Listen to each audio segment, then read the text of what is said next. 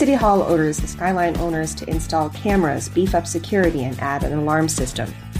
Party in the Square is back. A new weekly series brings food, drinks, and music to downtown Syracuse. And a Syracuse student is one of the first winners of the New York COVID vaccine scholarship raffle. This is your Syracuse.com flash briefing for Thursday, June 3rd, 2021. I'm Katrina Tulloch.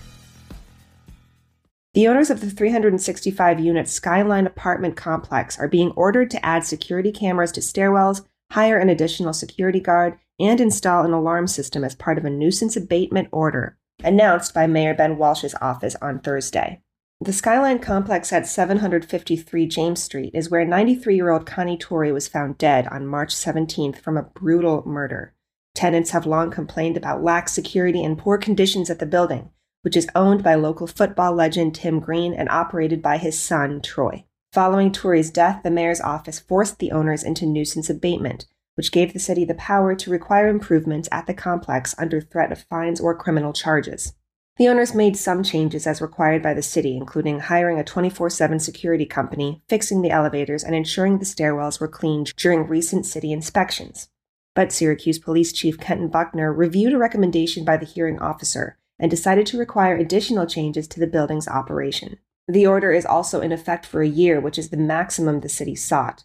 The Greens will also have to pay $1,000 in fines, the maximum allowable. Food, drink, and music will make a somewhat delayed return to downtown Syracuse's Clinton Square this summer, starting just after the 4th of July. Party in the Square will take over the downtown festival space from 4 to 9 p.m. each Wednesday from July 7th through September 29th.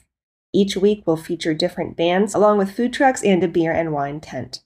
Party in the Square bills itself as a spiritual revival of the popular Party in the Plaza, acting as a direct outlet for Syracusans to engage with the local community through food, drinks, and music.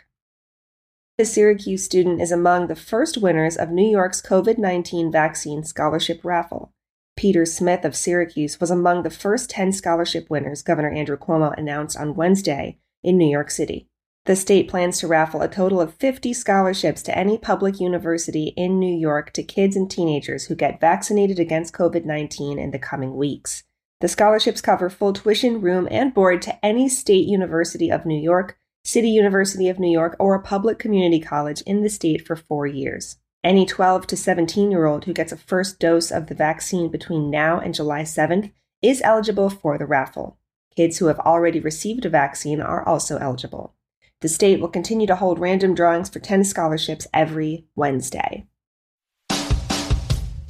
That is your Syracuse.com flash briefing for Thursday, June 3rd, 2021. I'm Katrina Tulloch. Have a great day.